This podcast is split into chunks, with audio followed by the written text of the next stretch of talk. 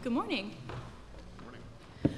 How good and pleasant it is when God's people come together in unity. I invite you to join me now for a moment of prayer.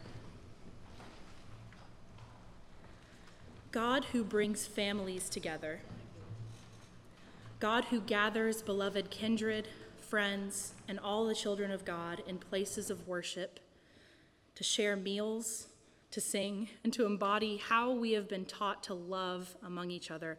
How wonderful it is that you have given us this gift of community.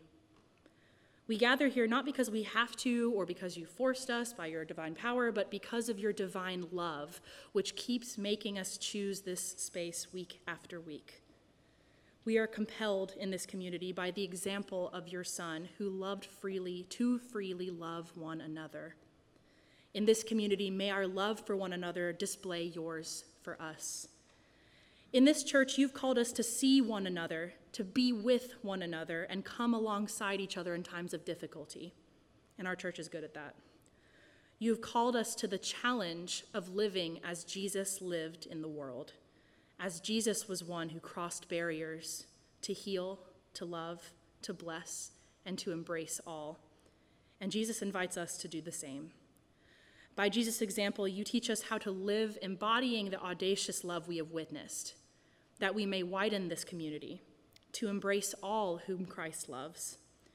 We ask, Lord, that your Spirit may rain down like oil on the heads of your anointed, as the kings of Israel were anointed, to enact your will. May your Spirit rain down like dew upon the mountain, baptizing your holy, united kingdom causing all scales to fall from our eyes, that we may see how to embrace our neighbors and continue widening our community. May your spirit strengthen this community and move throughout it, through every crockpot meal for a family, through every Sunday school class conversation, through every prayer and praise, through every block party, through every youth and kids meeting, through every mission. May our, all of our church and all that it does be shaped by your hand. We pray now and every day for your blessing to be poured on us, that we may open and be open to your molding. Shape us into Christ's very image. Shape our actions and deeds, and help us learn how to better live in unity, to perpetuate what Christ has enacted through us in this place. Bless us that we may embrace and unite all as you would have us do. Amen.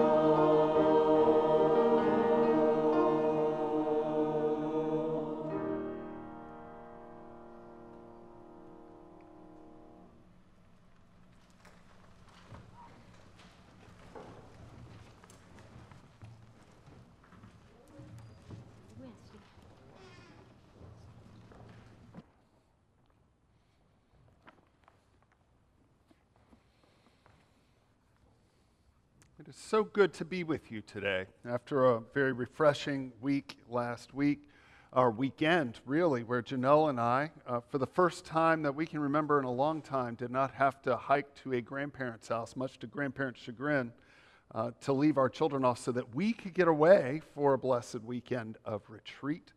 Um, we have enough friends here locally who were able to take on our children. And what a gift it is to have friendships like that out and about. Uh, thank you for releasing me. Thanks to Jay for preaching. Uh, it is good to be away. It is always good to be back. Over the summer months, we're going to be reading from the Psalms. In some ways, this has come to, uh, come to us because of the choices Jay made, the, choice, uh, the choices that um, Danny has made uh, as he preaches in a couple of weeks. Um, they both chose Psalms, and I thought, what a great way to spend the summer because there is uh, no place in the Bible that I know where we can find such a width and breadth and height and depth of human experience and emotion and faith and encounters with God that range so widely they can embrace us all. At any point in time, no matter how you feel or where you are, you can probably find yourself in one of the Psalms and sing with a full throat and a rich, full heart. In times of great sadness and great joy, in times of isolation, loneliness, and togetherness, it is all here. And so today we're going to be reading Psalm 133, a meditation on community. It's a brief psalm. Uh, let's share it together. Psalm 133, a song of ascents of David. How good and pleasant it is when God's people live together in unity. It is like precious oil poured on the head, running down on the beard, running down on Aaron's beard, down on the collar of his robe. It is as if the dew of Hermon were falling on Mount Zion, for the Lord bestows his blessing there, even life forevermore. May God bless the reading and the hearing of the word today. Well, uh, we are reflecting today. You've probably heard the theme emerge in children's sermon and in prayer and in our singing that we will meditate together on the theme of community.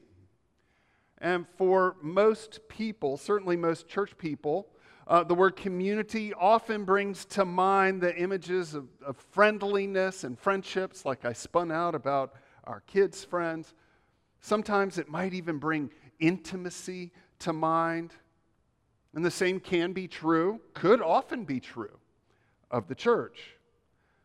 In church, we speak about community with, with a holier sense about it. In many ways, we pursue after community, and in this generation, the word authentic community is something of the holy grail that everyone is seeking after in church life. And what this looks like in the company of believers is so often portrayed you know, with, with a string melodic background. There's an orchestra. We look at community as being an experience that is only seen through rose tinted glasses that we are often disappointed by our experience in church when it does not reflect that reality. So, what is true community? How do we achieve it? Well, we get an idea today in Psalm 133 as we listen to this poetic meditation about community. And there are three lessons, three ideas I want us to hold up today as we think about our life as a community. And the first is this that community is not an end unto itself, but community is first derived by other experiences. John Lennon, you know, famously wrote, "Life is what happy, happens when you're busy making other plans." And in the same way, community is what happens when you're focusing on other things. And specifically, as Danny pointed out, community is discovered, community is arrived upon in our life together. And so the psalmist begins here in verse 1 with a statement that seems almost too obvious for us even to say it. How good and pleasant it is when God's people live together in unity. Duh, David, of course. Who doesn't believe that it's good and pleasant? But the psalmist doesn't put this out there because we're ignorant of this. Instead, it's an affirmation. It's not more information. This is affirmation of what we know to be true. And we are given in that affirmation something of a rough outline or a, a beginning definition of what it might mean to be a community at all, at least the, the sense of community that I want us to think about today. And that notion is that unity is found in community, and that unity is found when God's people dwell together. Community is derived from our life together. It's a byproduct of that life together. It is not an end unto itself. And sometimes we get this order reversed, I think. That we go to extreme lengths to sort of create a community, to build a community, to engineer a community that so often uh, our efforts fail. And we focus on community instead of real life. We focus on the personal experience of community instead of concentrating on the difficult life of holding together in a life together. That's the name of a great book by Dietrich Bonhoeffer that we've talked about from time to time from this pulpit, where he warns in there about the danger of confusing the Christian community with the ideal of some extraordinary social experience. Those are his words something that can't be found anywhere else. So instead of cultivating true Christian community, this kind of idealism that sometimes we bring to the project even poisons the attempt because it is built out of our fantasies and our idealism rather than the real stuff of our lives. And so it results in a way of understanding Christian community that's mostly wishful thinking or fashionable rhetoric or some sort of faddish movement at any point in time in society. But God, on the other hand, has called us together into a different project altogether to share a life together that functions in the real world as the body of Christ.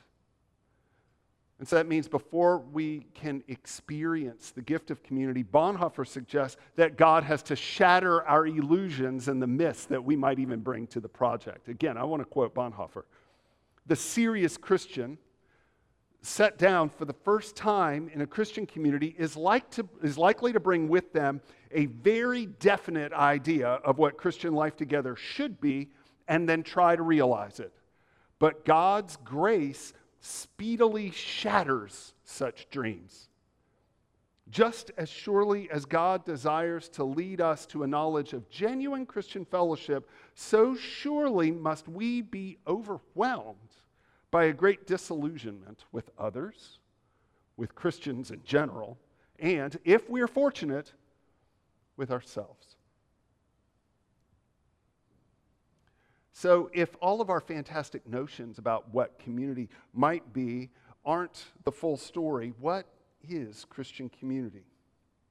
It's not some ideal to which we aspire, but instead it's the experience that we're having right here, right now. It's the experience that we have had, and it's the experience that we will continue to have together in a pilgrimage, as it were, living together in this place, not just this sanctuary, but in this space made set apart for this work as the church. And so David uses this metaphor of a family in this verse, and I think it's a good one. It might be a little surprising when you think about David, and if you read on in the Old Testament, you realize that David's relationship to family is, to say the least, complicated. Yes, families do give us a sense of belonging and our families, at least the families that I know, are not like the ones that we see in Hallmark commercials. They're more like those that are described in the Bible. An often unruly bunch of people that don't seem to know how to behave and how to treat each other well. The same could be said of church, not Yates Baptist Church, but any of us in church. We may be closer to our real families than we want to admit, but really the essence of community is just that. Not only is it a place, like Robert Frost said, uh, that's a home where when you have to go there, they have to take you in. A family is a place where you belong. And the people there, like it or not, belong to you. And so, for many of us, this comes as something of a disappointment, or at least a challenge, because maybe you were hoping for someone better who preached to you week after week. Maybe you, pre- you were hoping for something better in this facet of life together, or, or that. But wait, there's more. there's more. If you read on in the psalm, we should continue this train of thought. While community in and of itself is not something that we aspire to or engineer or build out, but instead something that we experience in our life together. That experience is a sacred experience. Verse 2. It's my favorite verse, one of my favorites in the Bible. It is like precious oil poured on the head and running down on the beard. Running down on Aaron's beard, down upon the collar of his robes. Now, you may not resonate as quickly as I might to this metaphor, so let's unpack it just for a minute. Oil was an ordinary uh, material in ancient life as it is in modern life. It took on a special significance in sacred life, in religious life, and the practice of anointing priests and kings signified something special. It meant that this person was consecrated, was set apart for special service to God. And the perfumed oil that's being described in this verse has a special recipe. And if you read in Exodus chapter 30, this oil was so significant that its use was forbidden by ordinary folk. You couldn't duplicate it out there in the world or, or make it in your back porch or anything else. If you did, you were liable to be excommunicated from the community entirely. The elements, in and of themselves, are common perfumes, oil. You could use those elements for any and all ordinary purposes, but when you put them together in this way for the purpose of anointing, they become sacred. And so we find the same thing in the very common experience of community there's something that's uncommon that happens here. Many of the, the, the forms of Christian community look a lot like what you experience elsewhere, whether it's on the job or at school or at the bridge club or sharing a meal at a restaurant or talking over the hedge to your neighbor.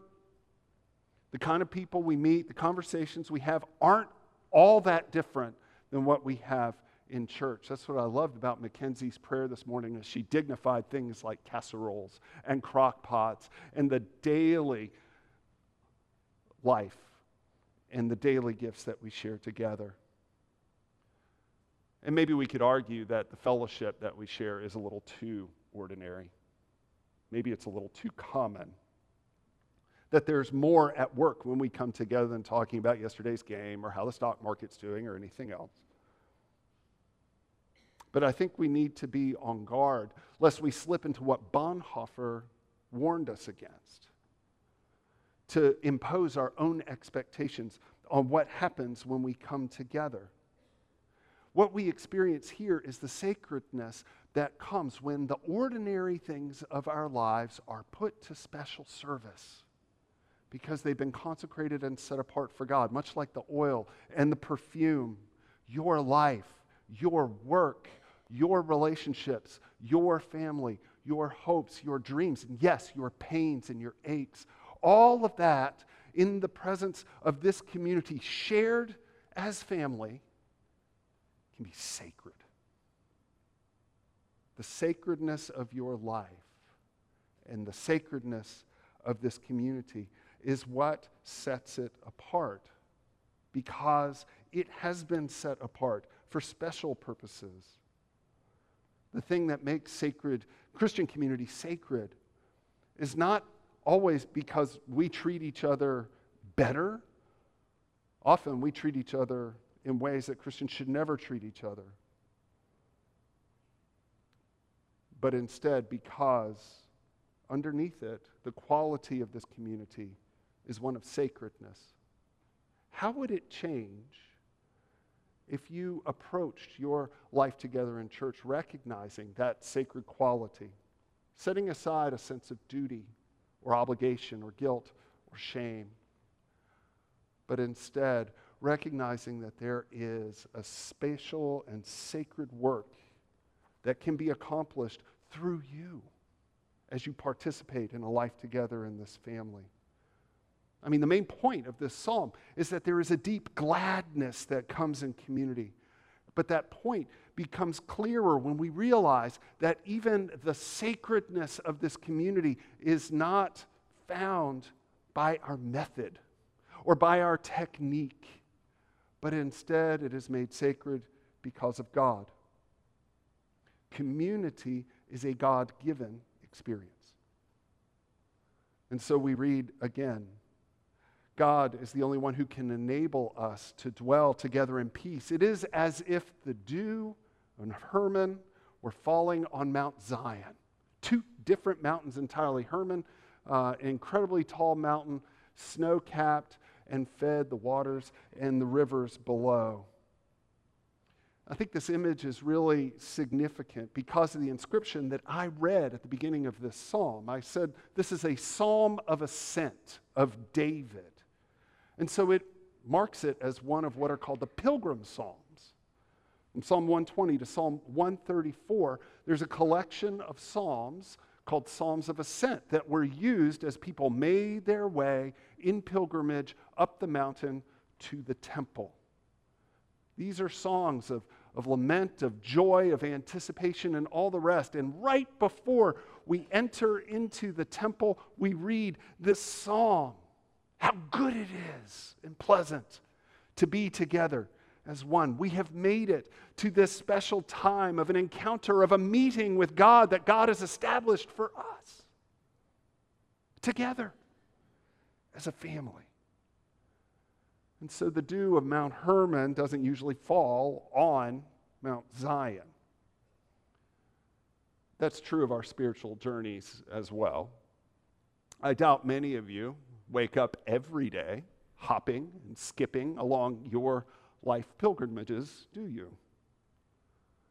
And yet, the psalm affirms that there is something about the quality of this community that we can chew on together that feeds us, that nourishes us, that refreshes us. It is as if the dew of Hermon were falling on Mount Zion, for there the Lord bestows the Lord's blessing forevermore.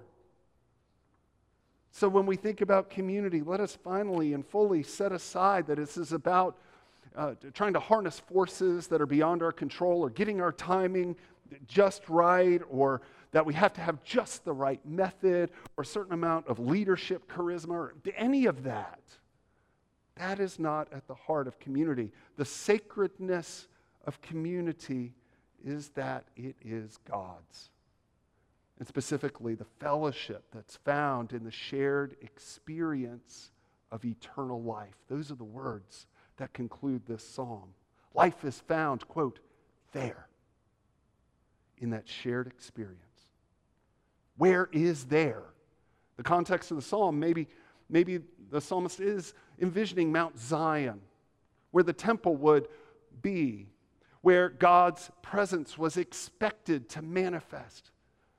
Maybe there is where eternal life is found, but Christians do not look to Jerusalem specifically. We don't look to any one place specifically. Instead, we look to a person. We look to Jesus Christ to be God's manifest presence in the world. John chapter 4, when Jesus is talking to the woman of Samaria, he says, A time is coming and has now come when true worshipers will worship the Father in spirit and in truth, for they are the kind of worshipers the Father seeks. God spirit, and for his worshipers, they must also worship in spirit and in truth. The focal point of God's grace is now no longer any altar, anywhere, but is instead in the cross of Jesus Christ. And there in Jesus Christ, God the Father bestows the blessing of eternal life. Where the temple is often pictured in our Old Testament readings, we now see Jesus has made real in flesh and in blood through his cross and by his resurrection.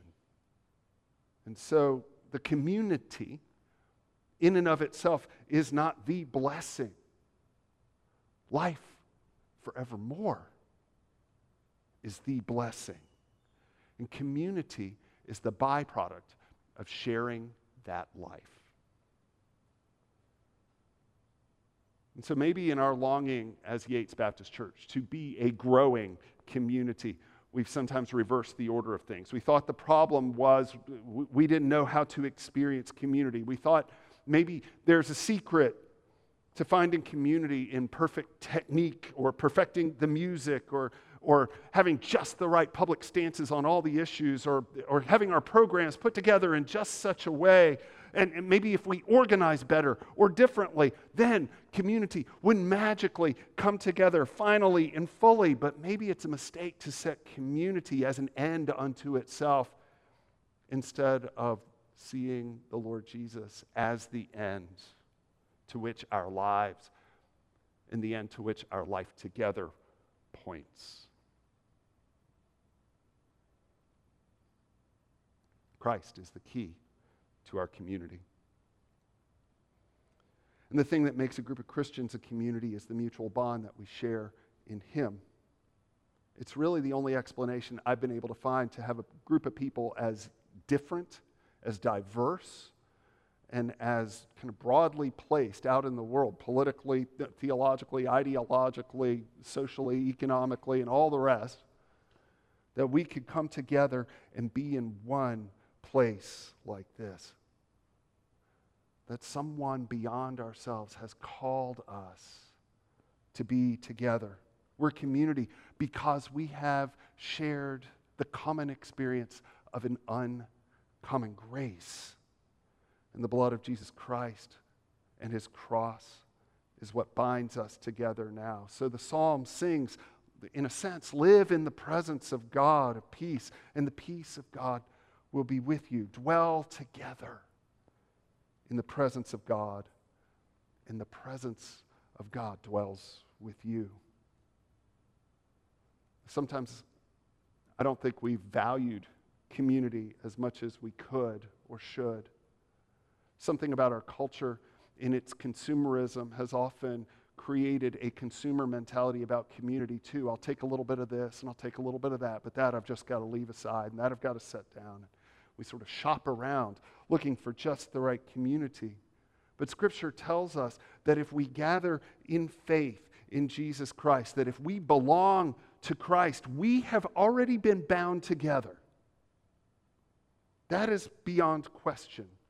When Paul talks uh, and teaches the, the church in Ephesus, chapter 4, he says, Make every effort to keep the unity of the Spirit through the bond of peace. The implication is actually pretty jarring. Unity is a given for those who have been joined into one body by the Spirit of God. Peace is not. And even when we feel uneasy, even when we sense that the peace is stressed and stretched and strained, the unity remains. And that's good news. It is a gift of God's Holy Spirit in those times when you have conversations or maybe the ruminations in your own heart about why Christians don't act more differently than they do if God is who they say God is. Charlie reminded us that it was Jesus who taught us. All will know that you are my disciples if you love one another. And love is not the only way you can offer a defense of the gospel, but I think our love can be the most compelling. And those who lament, and those who complain, and those who protest that the church doesn't look very much like the church, I don't think they're entirely wrong. Those who are close to me, and even my own heart from time to time, uh, have been tempted to just throw in the towel. It's too hard to try and remain connected, to find ways that we can be at peace with one another and lift up and celebrate the unity that's been granted to us in Jesus. But when I have been tempted to abandon all of this, when I've been plagued by the same questions that many have brought to me, I think about John chapter 6, where Jesus asks the 12, You don't want to leave me too, do you? And Simon Peter is the one who spo- responds, Lord, to whom shall we go? You have the words of eternal life. And so if I cast my lot with Jesus, then I also cast my lot with Jesus' church. Because it was for this church that Christ shed his blood. We continue on the road together, our own lives, our own pilgrim journeys, and we do it as a community. Jesus has bound us together with cords that cannot be broken. Now maybe we can find ways to love one another and discover finally and fully in new ways what it might be to live as a growing community, alive with Christ, energized to share God's transforming love. May that vision we adopted several years ago now lead us into this summer and beyond.